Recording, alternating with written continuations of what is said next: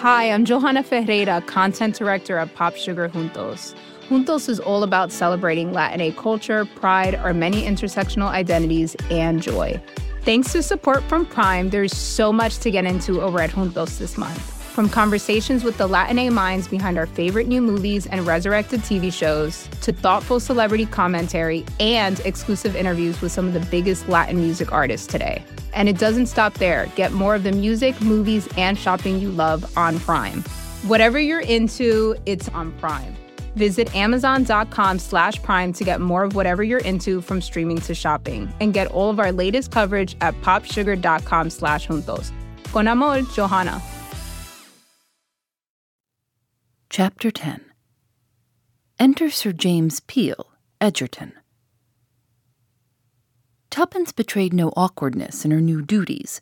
The daughters of the Archdeacon were well grounded in household tasks.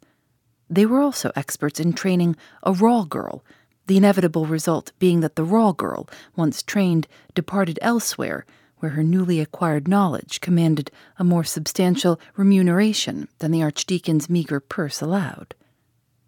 Tuppence had therefore very little fear of proving inefficient. Mrs. Vandemeyer's cook puzzled her. She evidently went in deadly terror of her mistress. The girl thought it probable that the other woman had some hold over her.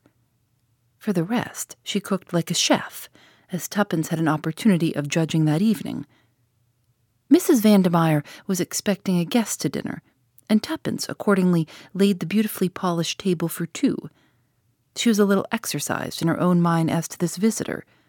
It was highly possible that it might prove to be Whittington. Although she felt fairly confident that he would not recognize her, yet she would have been better pleased had the guest proved to be a total stranger. However, there was nothing for it but to hope for the best. At a few minutes past eight, the front doorbell rang, and Tuppence went to answer it with some inward trepidation she was relieved to see that the visitor was the second of the two men whom Tommy had taken upon himself to follow. He gave his name as Count Stepanov. Tuppence announced him, and Mrs. Vandemeyer rose from her seat on a low divan with a quick murmur of pleasure. It is delightful to see you, Boris Ivanovitch, she said. And you, madame? He bowed low over her hand. Tuppence returned to the kitchen. Count Stepanov, or some such, she remarked, and affecting a frank and unvarnished curiosity. Who's he? A Russian gentleman, I believe. Come here much? Once in a while. What do you want to know for?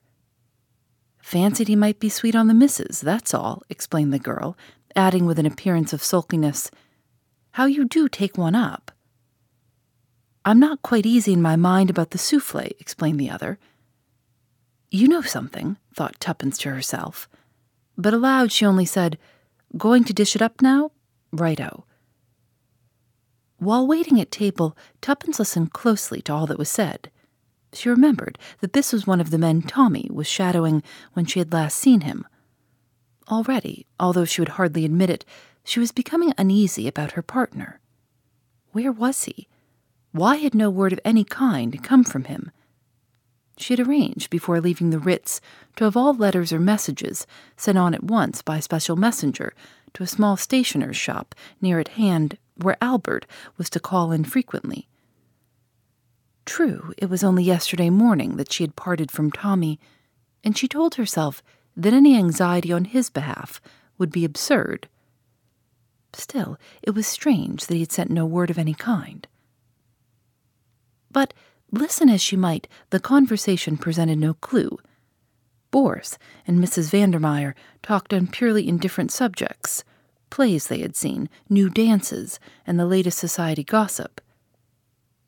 After dinner, they repaired to the small boudoir, where Mrs. Vandemeyer, stretched on the divan, looked more wickedly beautiful than ever.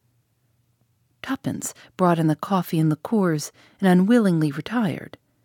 As she did so, she heard Boris say, New, isn't she? She came in today. The other was a fiend. This girl seems all right. She waits well.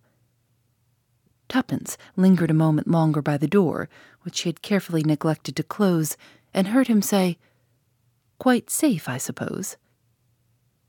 Really, Boris, you are absurdly suspicious. I believe she's a cousin of the hall porter or something of the kind, and nobody even dreams that I have any connection with our mutual friend, Mr. Brown. For heaven's sake, be careful, Rita. That door isn't shut. Well, shut it then, laughed the woman. Tuppence removed herself speedily. She dared not absent herself longer from the back premises, but she cleared away and washed up with a breathless speed acquired in hospital. Then she slipped quietly back to the boudoir door. The cook, more leisurely, was still busy in the kitchen, and, if she missed the other, would only suppose her to be turning down the beds. Alas, the conversation inside was being carried on in too low a tone to permit of her hearing anything of it. She dared not reopen the door, however gently. Mrs. Vandemeyer was sitting almost facing it, and Tuppence respected her mistress's lynx-eyed powers of observation. Nevertheless, she felt she would give a good deal to overhear what was going on. Possibly, if anything unforeseen had happened, she might get news of Tommy. For some moments she reflected desperately. Then her face brightened.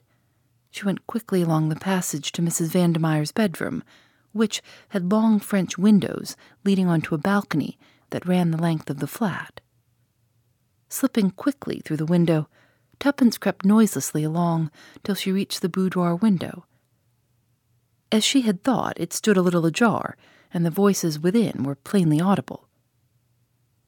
Tuppence listened attentively, but there was no mention of anything that could be twisted to apply to Tommy.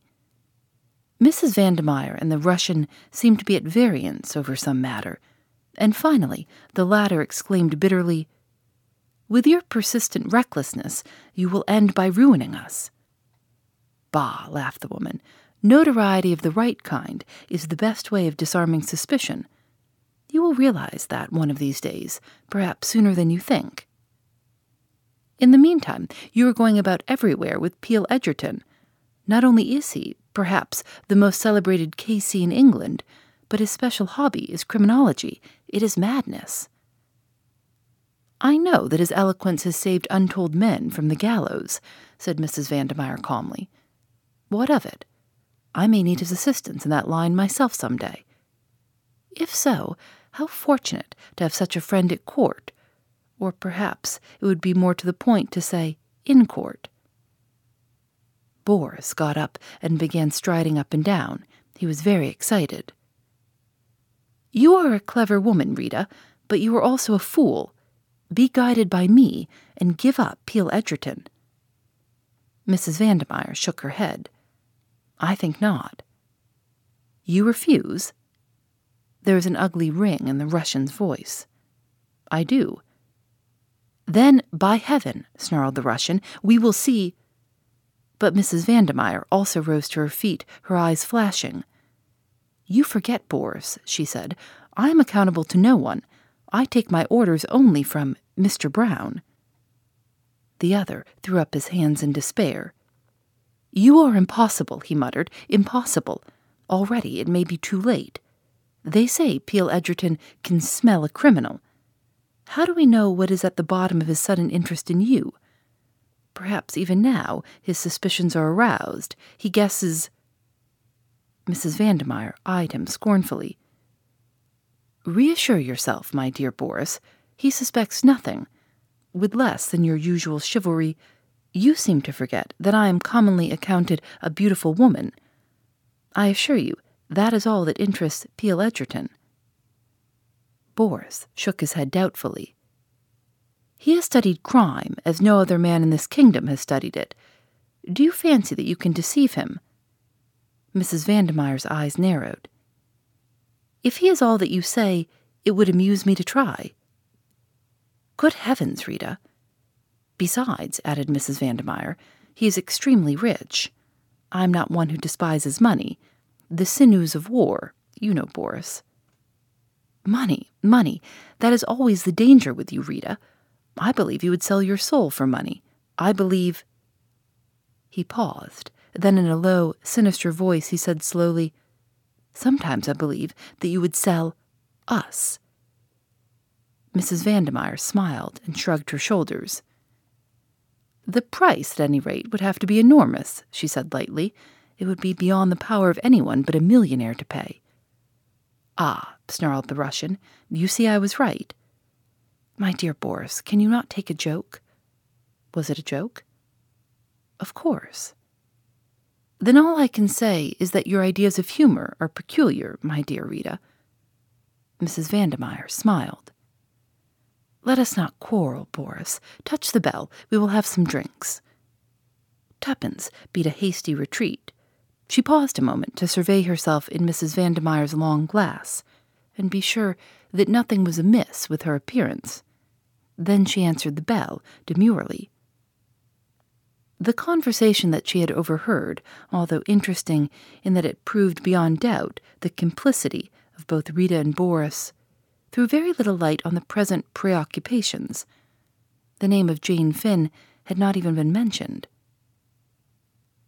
The following morning, a few brief words with Albert informed her that nothing was waiting for her at the stationer's. It seemed incredible that Tommy, if all was well with him, should not send any word to her. A cold hand seemed to close round her heart. Supposing. She choked her fears down bravely it was no good worrying, but she leapt at a chance offered her by Mrs. Vandemeyer. What day do you usually go out, Prudence? Friday's my usual day, ma'am. Mrs. Vandemeyer lifted her eyebrows. And today is Friday. But I suppose you hardly wish to go out today, as you only came yesterday. I was thinking of asking you if I might, ma'am. Mrs. Vandemeyer looked at her a minute longer and then smiled. I wish Count Stepanov could hear you. He made a suggestion about you last night. Her smile broadened, cat-like. Your request is very typical. I am satisfied. You do not understand all this, but you can go out today. It makes no difference to me, as I shall not be dining at home. Thank you, ma'am. Tuppence felt a sensation of relief once she was out of the other's presence. Once again, she admitted to herself that she was afraid, horribly afraid, of the beautiful woman with the cruel eyes. In the midst of a final polishing of her silver, Tuppence was disturbed by the ringing of the front door bell and went to answer it. This time the visitor was neither Whittington nor Boris, but a man of striking appearance. Just a shade over average height, he nevertheless conveyed the impression of a big man his face, clean shaven and exquisitely mobile, was stamped with an expression of power and force far beyond the ordinary. Magnetism seemed to radiate from him. Tuppence was undecided for the moment whether to put him down as an actor or a lawyer, but her doubts were soon solved as he gave her his name, Sir James Peel Edgerton. She looked at him with renewed interest. This, then, was the famous K.C., whose name was familiar all over England. She had heard it said that he might one day be Prime Minister. He was known to have refused office in the interests of his profession, preferring to remain a simple member for a Scotch constituency. Tuppence went back to her pantry thoughtfully. The great man had impressed her.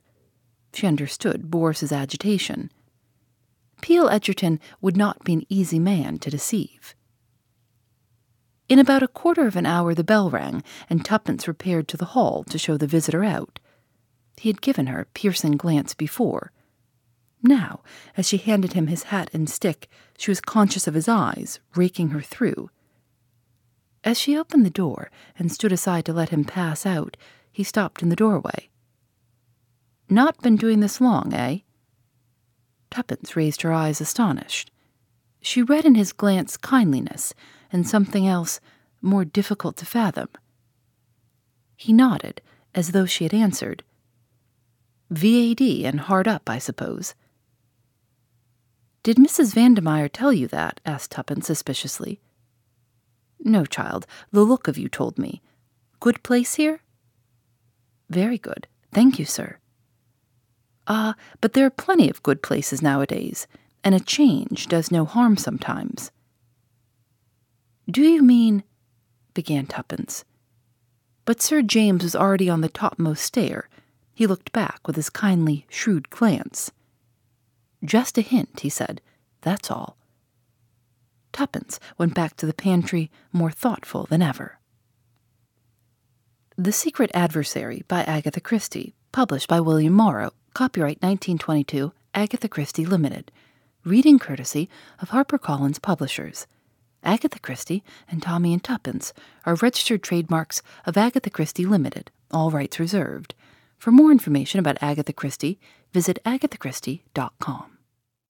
Phoebe Reads a Mystery is recorded in the studios of North Carolina Public Radio, WUNC.